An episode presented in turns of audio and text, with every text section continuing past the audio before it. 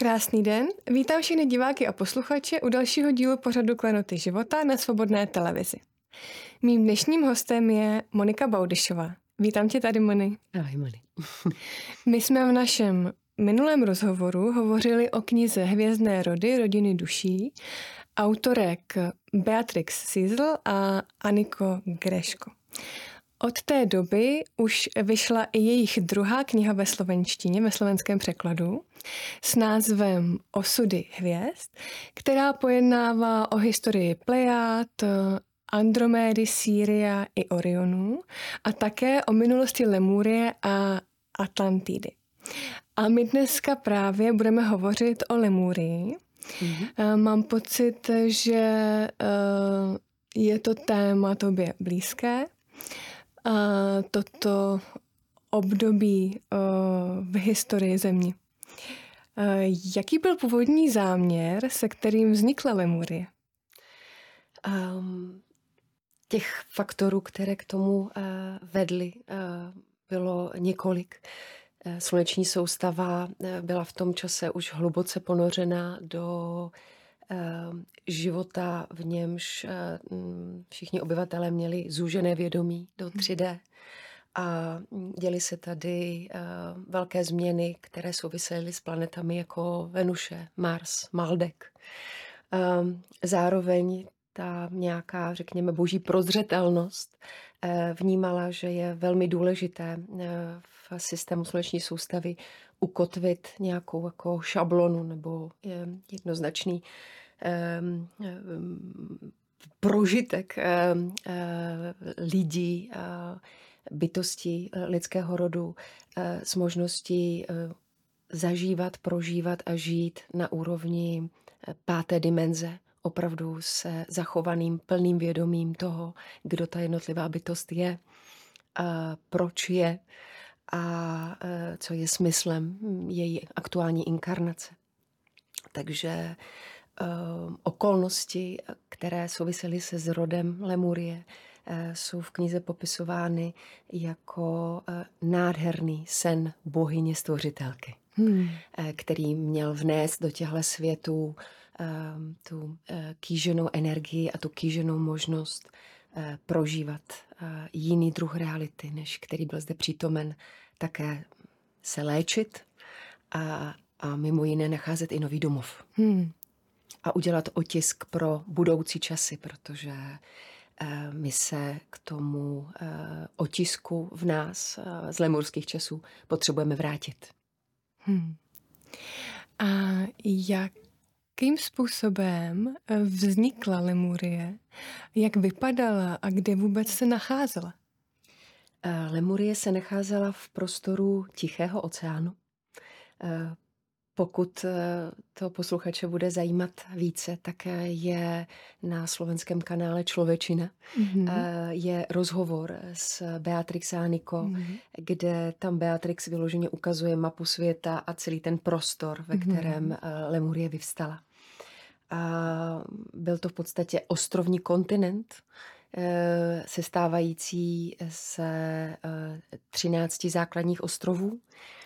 A ten proces vzniku je velmi poeticky popsán v knize. Já se to pokusím nějak zprostředkovat svými slovy, ale vřele doporučuji přečíst. Je popisován po určité přípravě celého projektu, na kterém se podíleli především Plejáďané, Andromedané a Siriané. Tak došlo k tomu, že do prostoru Tichého oceánu se stoupilo 13 hvězdných plavidel, 13 hvězdných lodí, přičemž to centrální bylo největší. A poté přítomní mistři a andělské bytosti, které byly na součástí těch hvězdných posádek, začaly evokovat spojení s Gájou skrze mantry. A Gája začala odpovídat v rezonanci na celý ten plán, na celý ten projekt a následně jako sladění těch záměrů, tak, aby to bylo v souladu i s bytostí Matky Země, začala odpovídat tím, že začaly vyvstávat fyzické ostrovy. A došlo tam vlastně k propojení realit té fyzické materie s tím, co přišlo a přineslo prostor páté dimenze. Následně je v knize popisováno, že samotná bohyně stvořitelka vstoupila do prostoru Země, navázala s ní přímé spojení a vytvořila světelný kanál, světelné propojení až do galaktického centra v deváté dimenzi. Jinými slovy, Lemurie byla naprosto výjimečným prostorem, kde v prostoru třídimenzionální planety byl instalován prostor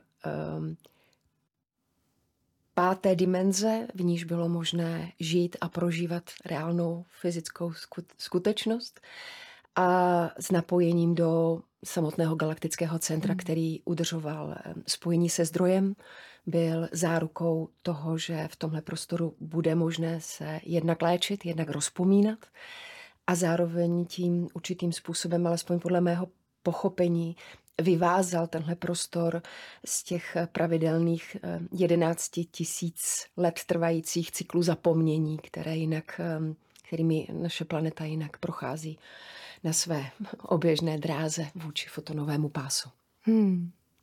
Možná bych ještě zmínila, že v knize se vlastně ten zrod Lemurie datuje 130 000 let nazpět odteď. Bylo to vlastně v návaznosti na to, že předchozí kontinent Hyperborea, který sloužil z velké části jako určitá kosmická výzkumná laboratoř a byl jakýmsi základem té unikátní biodiverzity, kterou tady na planetě máme i dnes, skončil po náhlém posunu pólů v době ledové. A jako kdyby odpovědí těch stvořitelských sil bylo vlastně vyvstání lemurského kontinentu. A kdo byli první suchozemští obyvatelé Lemurie a co tam bylo jejich úkolem? Na to asi ještě navážeme. Každopádně v těch prvopočátcích těch prvních 3 cyklech 26 000 letých Lemurie spíš působila jako prostor, ve kterém se odehrávalo mnohé na úrovni světelných těl. To znamená, v tom období, zase kdybych to vyjádřila nějak jako v rámci svého pochopení, jsme byli jakýmsi prostorem, kde plejádské bytosti z těch prostor 7 hvězd plejádských ještě si v realitě 3. dimenze jako kdyby v podobě nějaké mými slovy stáže doplňovali vše, co potřebovali vzhledem ke zpracování svých vlastních stínů. Protože i plejádský systém je postaven tak, že má své cykly v rámci času, kdy jsou v prostoru fotonového pásu a kdy se od něj vzdalují každá hvězda v jiném režimu. My se svým 11 000letým cyklem jsme jako v největší vzdálenosti a to období 2000 let světla je nejkratší. A následně byl... A zároveň v tom období těch 3x 26 000 let docházelo ještě k doinstalovávání všeho potřebného, protože pro náš rozum je to nesnadno uchopitelné, ale musíme si uvědomit, že tady docházelo k prolínání různých časů, prostorů, energie a hmoty, opravdu jako určitý metafyzický proces, který vlastně pravděpodobně nemá obdoby. A to bylo nutné sladit se všemi ostatními zákonitostmi i s osudem planety Země a následným nějakou tu nadčasovou vizí vývoje lidstva. Takže tady působilo velké množství bytostí, které konaly tuhle práci a poté se Lemurie otevřela i pro inkarnaci do lidských těl. A To se stalo před přibližně 56 000 lety.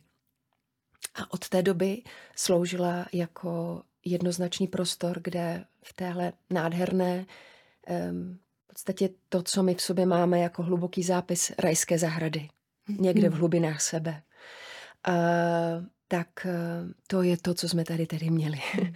Když jsem četla tu pasáž o vílách a skřících, tak to, ten message ze světa víl byl, že v lemurských zahradách byla taková krása a oni mohli tak moc uplatnit vše, co je dárem jejich rodu, jako nikde jinde. I v celé té rozmanitosti. Takže ten mytický otisk něčeho, co je dokonalé, my tady máme. A máme ho právě na základě Lemurie.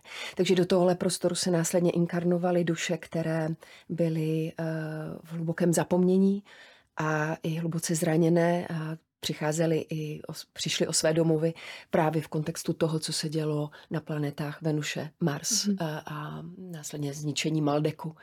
Takže tohle bylo nádherné sanatorium, pokud mohu použít tenhle výraz, kde pod vedením fyzické přítomnosti plejádských a syrianských mistrů, především plejádských, bylo možné hluboké uzdravování a rozpomínání si. Nyní můžete podpořit Klenoty života i naše hosty zakoupením prémiových rozhovorů na adrese svobodnatelevize.info/premium.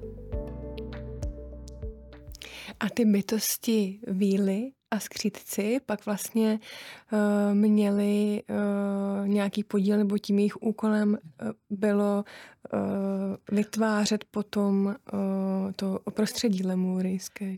V podstatě jsou to bytosti, jejichž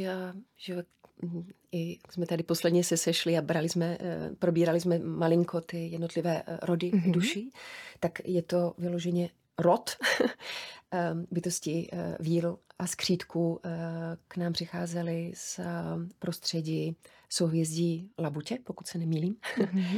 A jsou to opravdu bytosti, které přinášejí obrovskou kreativitu, radost, lehkost. A byly to určité aspekty, kterými obohatili i ten lemurský svět. A velmi přispívají po jakékoliv kataklizmě k tomu, aby znovu na téhle planetě byl obnoven život, aby byla obnovena biodiverzita, aby zase mohla vzniknout krása. A tehdy udělali své obrovské dílo podle snu bohyně. Na centrálním ostrově bylo speciální místo, kde byl umístěn takzvaný chrám světla. V čem bylo toto místo výjimečné? Já jsem se toho dotkla před chvílí. Ten centrální ostrov byl největší ze všech ostrovů. Uprostřed byla Krystalová hora. V těch prvotních časech Lemurie, kdy v podstatě tady byla ta pátá dimenze nainstalována v tom svém světelném vyjádření, tak chrám obývaly plejádské kněžky. A později, když Lemurie už byla otevřená pro ten inkarnační proces léčení a rozpomínání, tak je velmi zajímavé, že tehdy jsme poprvé měli možnost potkat energii Kristova vědomí. A to v podobě velekněžky Marama, kterou známe z pozdějších časů jako Marie, Ježíšovu matku. Takže to byl první otisk rodu Kristova vědomí na naší planetě, zosobněný její osobní přítomností tady. Tak a navíc, jak jsem předtím zmínila, byl to prostor, který byl napojen neustále na galaktické centrum, kterým tekla neustála výměna, připomínání a zdrojové informace ze stvořitelského prostoru. A jak vypadal život na centrálním ostrově? Centrální ostrov v podstatě byl víceméně takovým jako světelným koridorem a v dobách, kdy v té druhé fázi života Lemurie potom sloužil k tomu, že ti, kdo se cítili pozýváni k tomu, aby nastoupili na dráhu knězů a kněžek a procházeli zasvěcovacími procesy, tak byli voláni na centrální ostrov a do samotné hory Křišťálové a procházeli tam něčím, co následně my známe v nějaké podobě z egyptských zasvěcovacích mystérií a procesů. Takže byl systém velkých výzev, kde zasvěcenci potkávali hlubiny sebe se vším, co tam je. Ale každopádně bylo to jako asi srdce celého lemurského kontinentu, takže samotný centrální ostrov pak byl obklopen 12 ostrovy, přičemž vždycky 3 byly propojeny dohromady a celé to fungovalo jako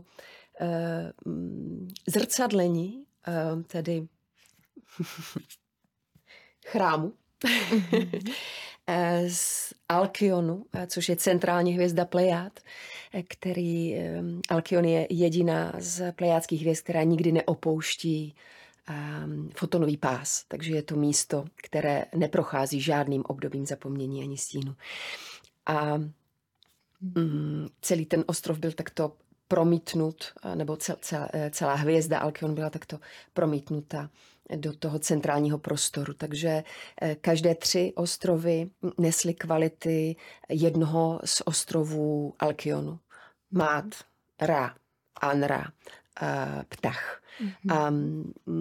Byli tam knězi a kněžky, plejáčtí knězi a kněžky, kteří drželi moudrost toho svého poznání té své specifické role a kde bylo možné pro obyvatele ostatních ostrovů, což byly právě ty inkarnované duše, které přicházely z důvodu léčení a nalezení nového domova a rozpomenutí, přicházet podle toho, co sami cítili, že v tu chvíli je důležité, jestli potřebují léčit v tom ohledu nebo potřebují zvědomit toto, tak přicházeli na jednotlivé systémy těch trojostroví, aby prošli svou cestou rozpomínání, léčení, upravování.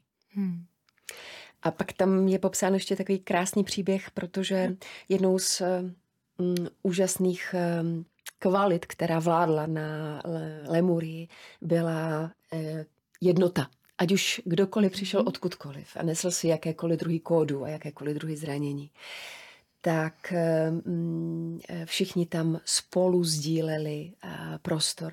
A to je vlastně jeden z původních úkolů nebo daností naší planety, která v rámci té biologické biodiverzity rostlin a živočichů v sobě nese i to, že planeta Země má být místem, kde se potkají všichni od všady a dokáží spolu žít v úctě a lásce. Takže i to, jak byl instalován dennodenní život na Lemurii, bylo neseno v tomto duchu.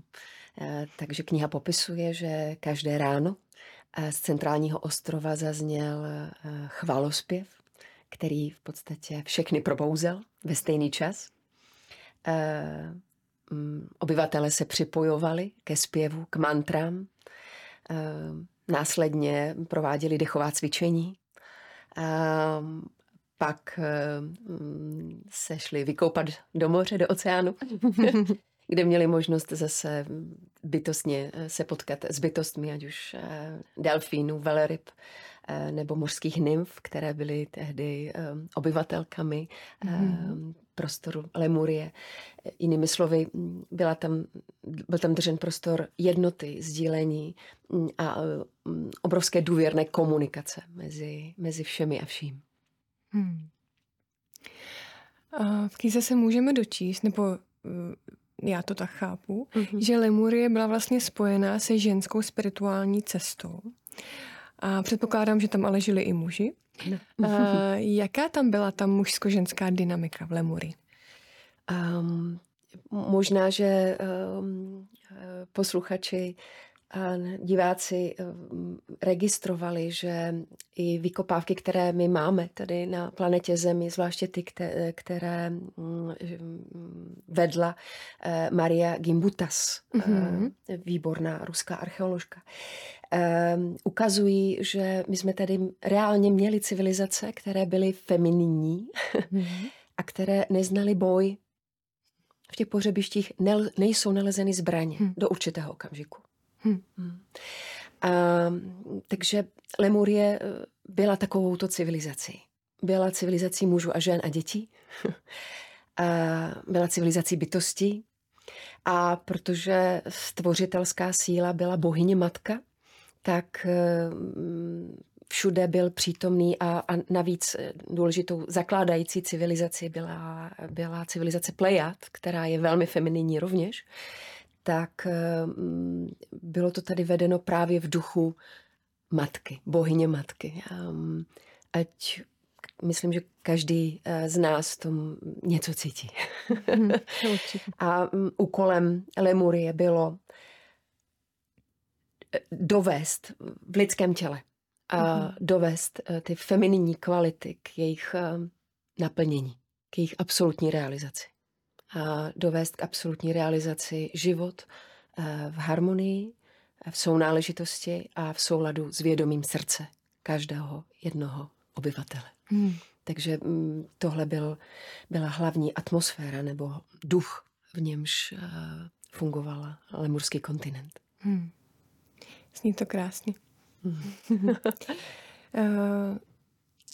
Dočetla jsem se taky, že Lemurie, nebo alespoň po nějakou dobu, byla, nebo se vyvíjela izolovaně.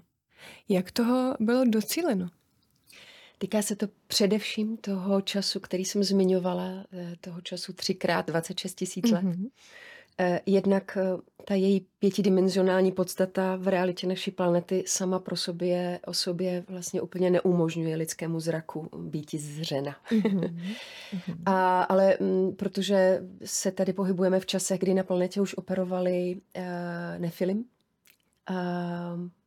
celý ten příběh o Nibiru a podobně popsán jak u Zecharii Sitchina, tak v knize Hvězdné rody duši, tak bylo nutné ochránit Lemurii i před jejich zrakem. A takže tam byly, kniha popisuje, že tam byly dva takové kouzelné mechanismy. Jeden zajišťovaly kosatky, které obkružovaly prostor a nedovolovaly volný přístup cizincům a nezvaným. A druhý byl princip, který potom nacházíme i v různých pověstech, bájích, v řeckých bájích. Princip labirintu. Takže víly zajistili prostor, ve kterém ten, kdo chtěl vstoupit, ale přitom neměl vstoupit, tak byl odváděn, asi si každý pod tím můžeme představit cokoliv svého individuálního, natolik, až vlastně ztratil chuť a odplul. Takže těmihle zajímavými kouzelnými mechanismy Lemurie byla chráněna.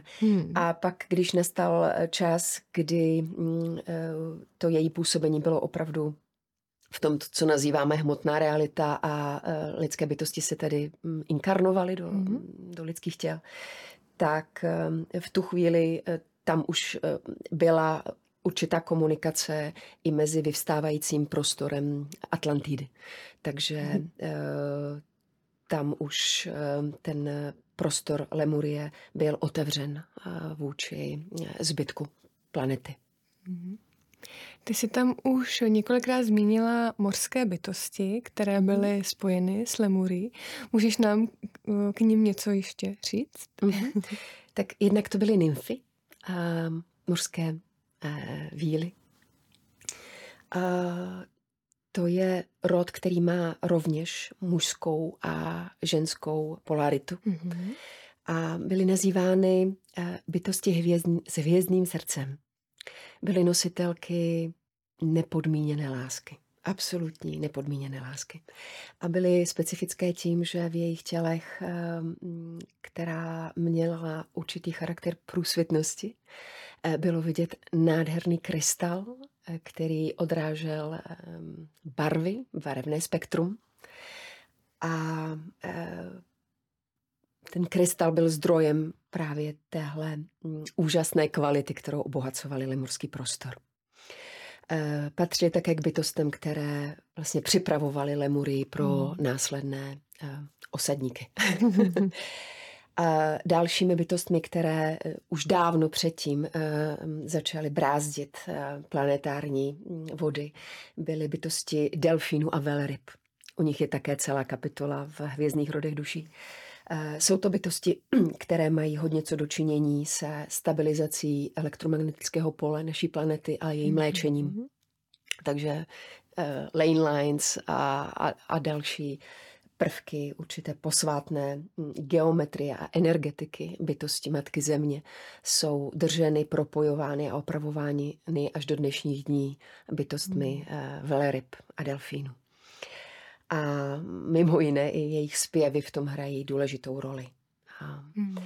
A dalšími jsou bytosti víl a skřítků, na které už jsme tady taky narazili. Ano. A ty zase měly svůj obrovský podíl ve formaci té nádherné rostlinné říše, záhrad, celého spektra krás, které byly přítomny.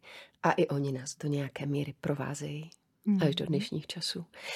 Ale v té pětidimenzionální realitě bylo možné, aby sem za námi přicházely i bytosti, které jednak jsou popisovány v té knize Hvězdné rody duší, ale které my tady máme i v nějaké mytické paměti. Okřídlení lvy, pegasové, jednorožci. Byli tady něčím, co bylo součástí a přinášeli poselství svých světů a svých hvězdných systémů. Myslím, že ještě nezaznělo, že Lemurie vlastně sestávala ze 133 ostrovů a ty už si tam naznačila, že ten centrální ostrov vlastně obklopovalo 12 ostrovů, které se ještě spojovaly ve 4 celky po 3 ostrovech. Ano. A každý z těch ostrovů, z těch všech 133, měl vlastně svůj jedinečný úkol, nebo tak jsem to aspoň já pochopila. A jaký byl právě úkol těch 12 ostrovů kolem toho centrálního ostrova? To byly právě ostrovy knězů a kněžek, těch plejádských mistrů. A každá ta trojice nesla v sobě poznání, moudrost a roli, kterou má na Alkyonu jeden z jejich ostrovů. Alkyon je hvězda, která má 4 ostrovy a každý z nich je tak trošku jako jiným světem. 2 nesou v sobě spíše maskulinní kvality a 2 nesou v sobě spíše femininní kvality. Takže když bych jenom pro ukázku, ostrov Mát na Alkyonu je ostrov, který v sobě nese vše, co souvisí s bezpodmínečnou láskou. Kdybych vzala ostrov Ptah například, tak je to zase ostrov, který patří k těm mužským a je velmi napojen na sirianskou energii a plejáčtí mistři z tohoto ostrova hodně spolupracovali právě s sirianskými mistry na vytváření vlastně určité posvátné geometrie, energetických sítí, mřížky a takovýchhle věcí. Ostrov Anra v sobě nese léčitelské kvality, takže homeopatie, aurasoma a další přístupy fitoterapie, které používáme dnes, mají svůj původ v plejádské moudrosti přenesené přes plejádské mistry na naši planetu tímto způsobem. Ostrov Ra je zase nositelem kódů, příběhů, karmy. V podstatě na Alkyonu ta Akáša kronika je umístěna na ostrově Ra. Takže tady ta energie byla tímto způsobem instalována a přenesena do našeho solárního systému. Tak teď jsme si poskládali takový obrázek, jak to zhruba na Lemurii vypadalo. A pojďme se přesunout v čase trošku dál. A jak jsme o Lemurii přišli? Lemurie splnila svůj úkol. A naplnila svůj význam. A udělala hluboký otisk do planetární paměti i do paměti všech, kdo v rámci toho času jejího pobývání na planetě Zemi měli možnost být součástí. A vytvořila jakýsi předobraz toho, k čemu se potřebujeme vrátit.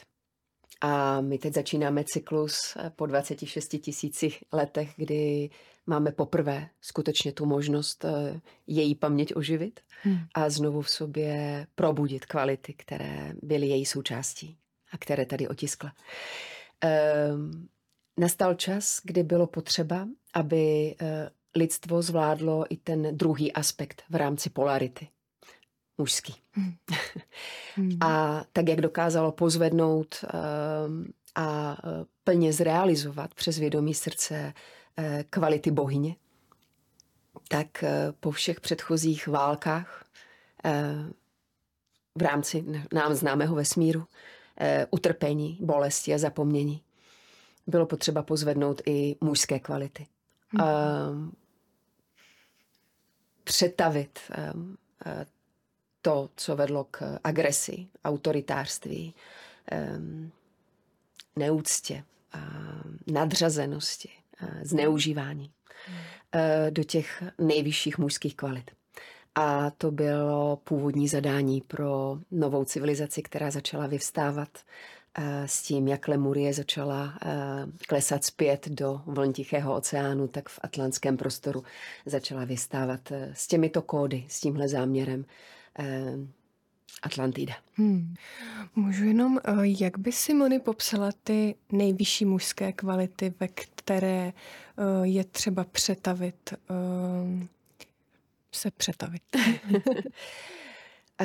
asi opozitum, jednoduše opozitum toho, co jsem vyjmenovala. Svět mužů potřebuje znovu najít úctu k sobě, i k femininním aspektům v ženách, ale i v nich samotných.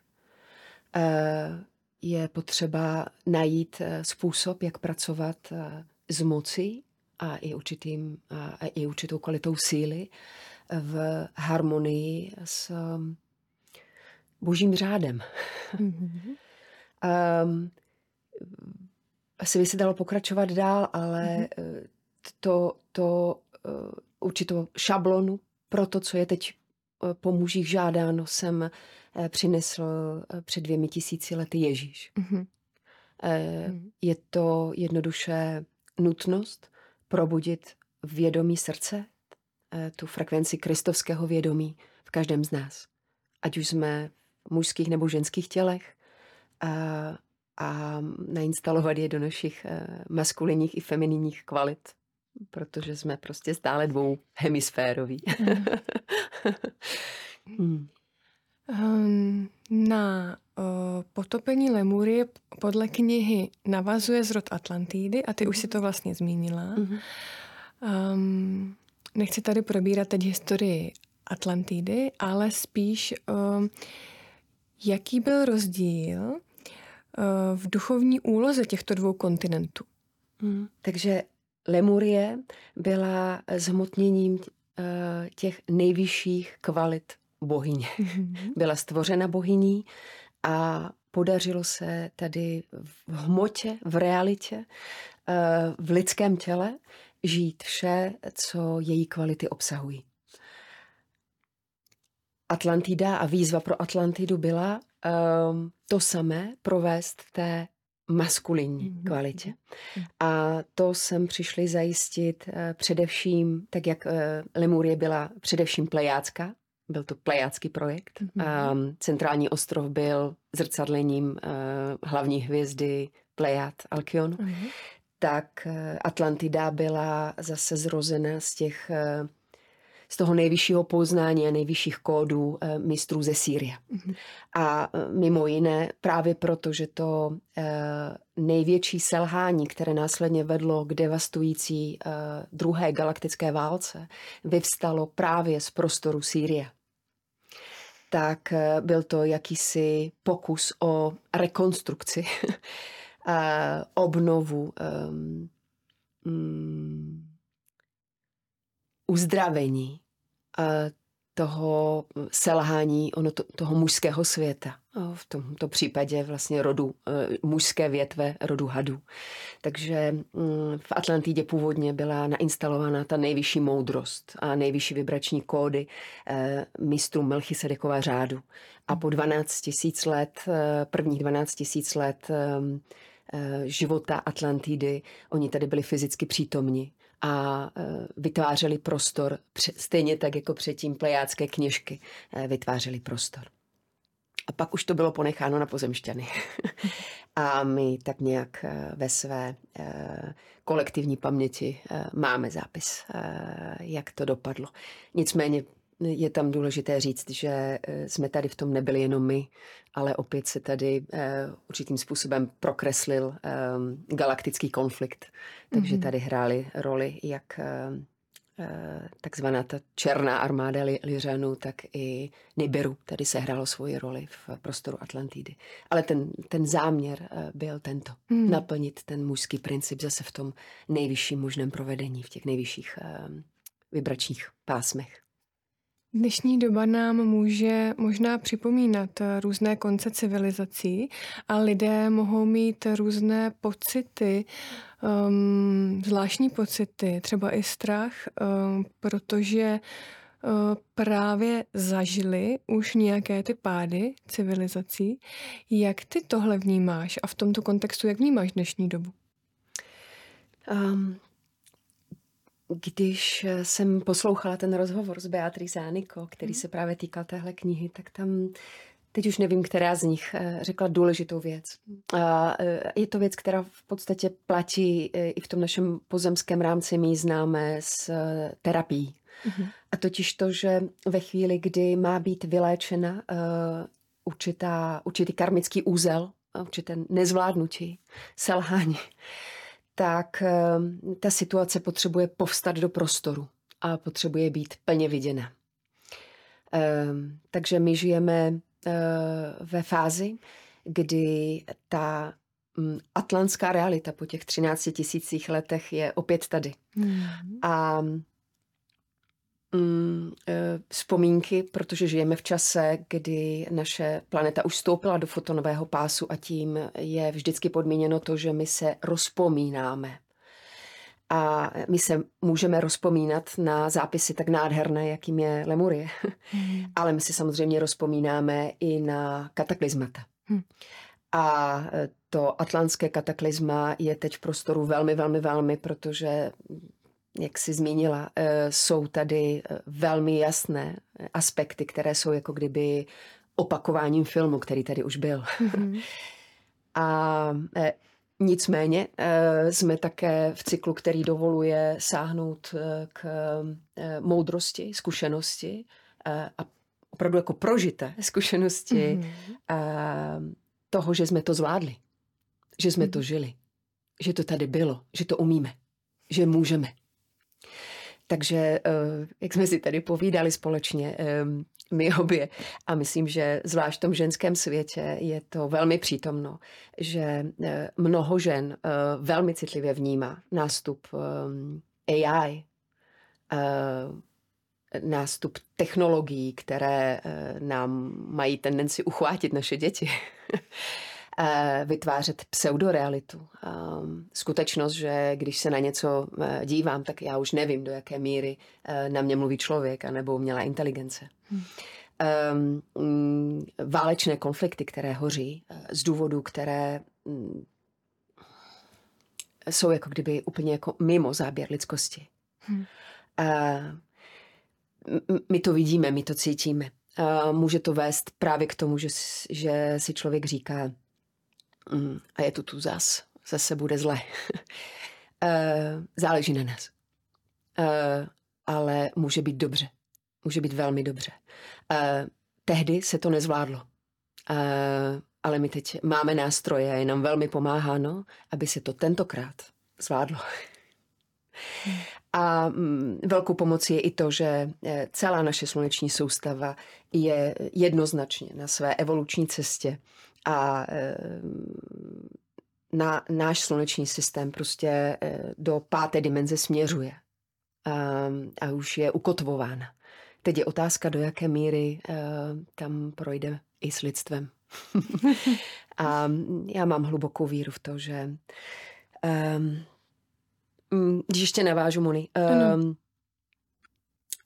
Beatrix a Anikó, když jsme mluvili o těch 133 ostrovech, tak oni mají velmi blízkou osobní vazbu na 2 ostrovy. Ostrov Hvězd a Ostrov Krystalů. Především na Ostrov Hvězd, který byl jejich domovem. Ale těch ostatních 118 ostrovů, na kterým byli inkarnováni lidé, které měli své veleknězy a velekněžky, tak je dost pravděpodobné, že i tyto bytosti tady jsou, protože my jsme si tehdy slíbili, že se tady potkáme. Takže mám za to, že je možná jenom otázka času, kdy vzpomínky na jiné ostrovy, než na ty 2 zmíněné a popsané v knize, začnou vyplouvat a my se s touhle realitou svého hvězdného vědomí začneme spojovat stále víc a víc. Děkuji ti za tyhle slova. Chtěla jsem se tě zeptat, jaké byly tvé vzpomínky na Lemurii. Vím, že už jsi o něčem mluvila v průběhu, ale je tam něco, co ještě by si chtěla sdílet? Nezdílí se to snadno, protože je to z jiného světa, jako kdyby trošku. Ano.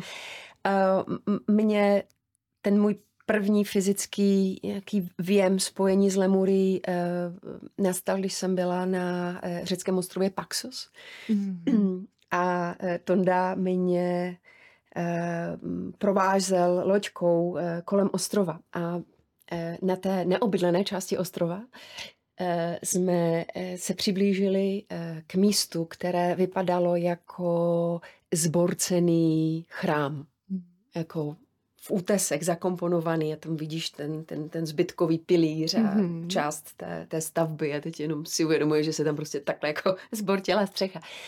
A úplně fascinovaně jsem se na to dívala a věděla jsem, že se tam potřebuji vrátit po souši. Rok na to jsme se tam objevili znovu a šli jsme pěšky a já jsem teď začala mít naprosto iracionální, absurdní pocit, že nemůžu chodit. Protože nemám nohy.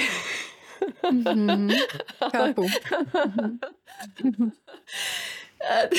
Takže mě to samotnou překvapilo. Přeci jenom jako jsem vysokoškolsky vzdělaný člověk, že jo, ten rozum mám hodně silný. A teď Tonda i můj syn už jako tam byli dole, už se tam jako na té kopuli se tam rozvalovali a já takový jako horský kamzík jsem prostě měla problém z toho svahu sejít. No a teď mi to tam začalo najíždět. Vzpomínka na ten život, kdy to vlastně nebylo úplně v lidském těle, i když ta moje vzpomínka byla, že nějaký způsob, jak se pohybovat na souši, jsme měli. Ale bylo to silné a bylo to navázáno trošku jako na takovou už tu smutnější část Lemurie ve chvíli, kdy ostrovy se začaly potápět, tak to samozřejmě vytvářelo geoaktivitu a geoodraz v rámci celé planety, takže ten můj věm je takový, že já jsem tam tehdy byla přítomna v čase, kdy se potápěla jedna část z ostrova Krystalu, protože když jsem se vrátila, díky tomu, že jsem během té příhody přišla i o svoji dcerku, tak jsem tam i já tehdy potřebovala léčení, takže mě tam léčili v prostoru toho akvamarínového léčebného centra. A pak ještě jednu takovou jako, vzpomínku tam mám, ta zase souvisí s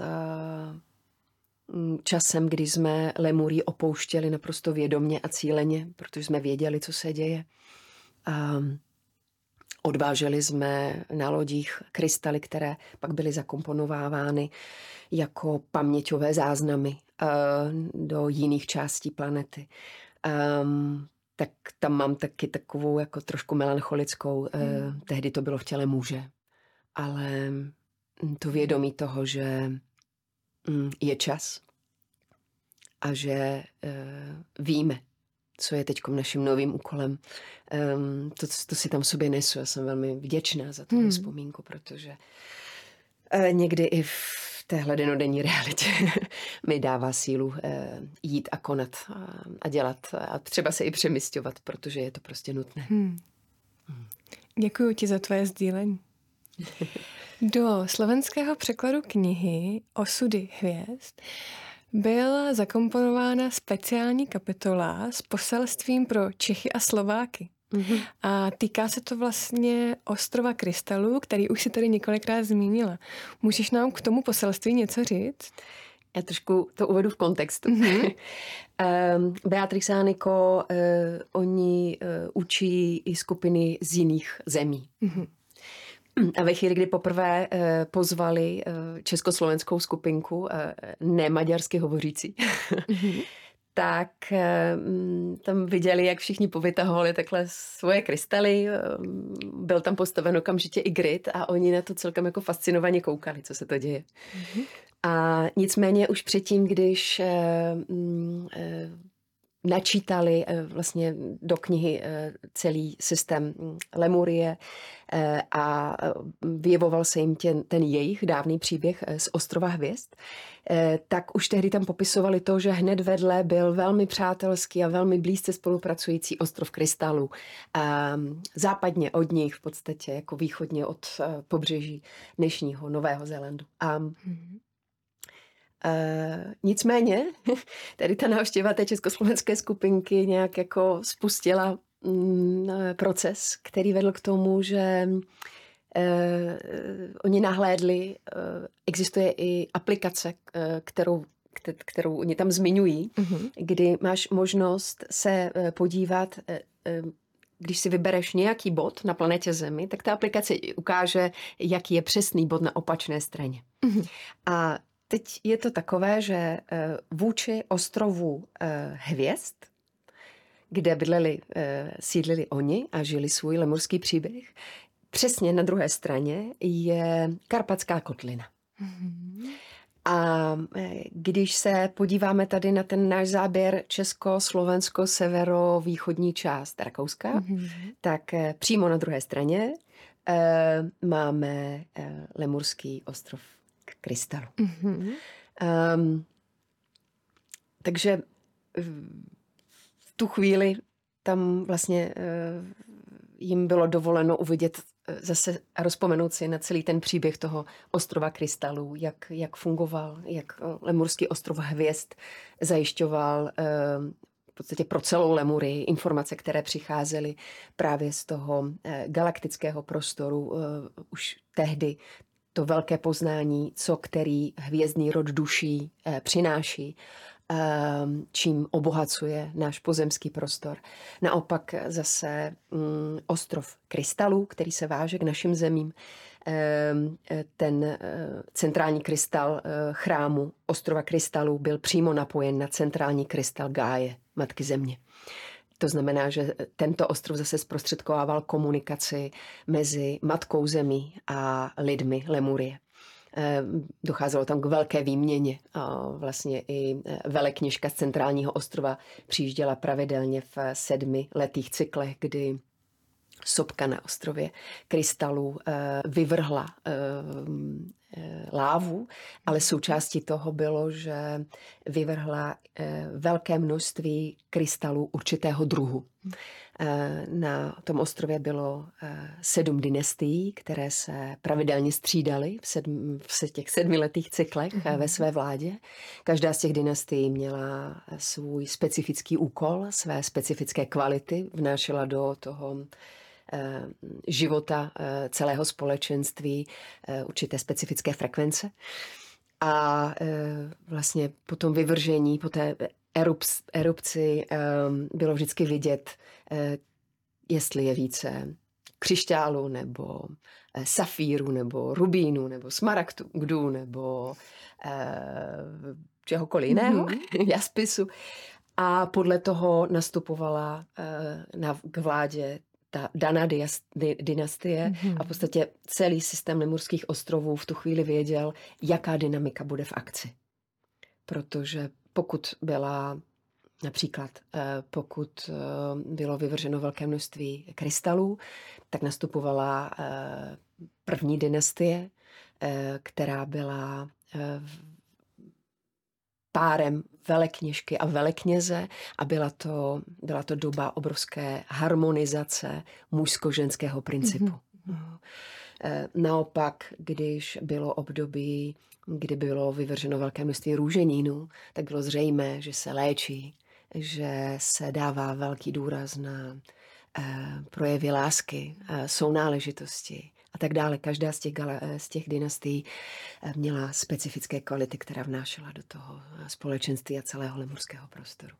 Tak to je příběh, který nějakým způsobem asi dost značně souvisí s námi a s tím, že jsme se inkarnovali specificky tady do toho československého prostoru. To asi všechno. Takže dá se říct, že to poselství pro Čechy a Slováky souvisí s tím, že tady v našich kotlinách je velmi otevřené pole právě pro práci s krystaly. Ano, ono se to i děje. A ano, je to tak. Je velmi pravděpodobné, že velká část lidí, kteří se cítí být světelnými pracovníky a jsme zrozeni v těchto zónách, tak minimálně jako je tam určitá tendence s těmi krystaly pracovat. Ale samozřejmě ty zbylé ostrovy měly taky své kvality a je to tady různým způsobem v různých planetárních územích namíchané. Takže, ale tohle bude určitě jako specifický dar toho našeho prostoru. No. Moni, já ti moc děkuju za dnešní rozhovor. Také děkuju. Děkuju, že jsi přijela, že jsi na nás udělala čas a budu se těšit třeba zase někdy příště. Také, Moni. Děkuji. A vám, milí diváci, děkujeme za sledování. Pokud ještě neodebíráte náš kanál, můžete tak učinit dole pod tímto videem stisknutím tlačítka odebírat. Budeme rádi, když toto video budete sdílet na svých sociálních sítích. Vidíme se zase příště v Klenotech života. Mějte krásné dny.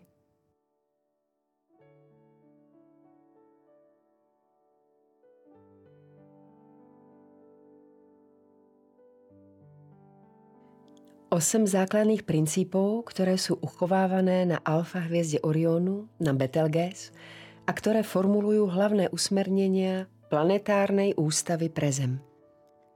Prvý princíp. Každá jedna duša, ktorá vstúpi do priestoru Zeme, musí poznať a rešpektovať Matku Zem, ktorá je duchovnou bytosťou so samostatným vedomím. Druhý princíp. Duše, ktoré sem vstupujú, dostanou fyzické tělo, které musí poznat a respektovat. Okrem toho jsou jim dané různé zmysly, jako možnosti a kanály vnímání, které musí tiež poznat a respektovat. Třetí princíp. Bytosti, které sem vstupují a nazývají se lidmi, dostávají schopnost cítit. Ak v bráně Orionu vyslovíme slovo pocit, objaví sa špeciálne spektrum farieb, ktoré v neobyčajných detailoch odhaluje a ukazuje škálu rôznych emócií. Takže ľudské bytosti, ktoré sem vstupujú, musia poznať, rešpektovať a ovládať toto veľmi široké emocionálne spektrum. Čtvrtý princip. Entity vstupujúce do priestoru Zeme dostávajú silu myslenia, silu vedomia a jeho tvorivú silu. Musia poznať a rešpektovať silu a bohatstvo myšlienok. Len sa zamyslíme nad tým, ako veľmi nevyužívame tvorivé kapacity nášho vedomia, našu skutočnú mozgovú kapacitu a ako málo vlastne dokážeme riadiť, kontrolovať či dokonca rešpektovať svoje myšlienky a ako málo ich poznáme. Ľudstvo vo svojej histórii niekam sklzlo a tam sa zrodila realita nevedomej mysle. Takže všetko, čo nechcelo zo svojho vedomia vedieť, uzamklo vo svojom nevedomí. Podľa nebeského zjavenia to tak nebolo vždy. V dejinách Zeme bol bod, napríklad v Lemurii, keď si obyvatelia planéty každú minútu uvedomovali každú myšlienkovú energiu, každý mentálny proces, ktorý v nich prebiehal.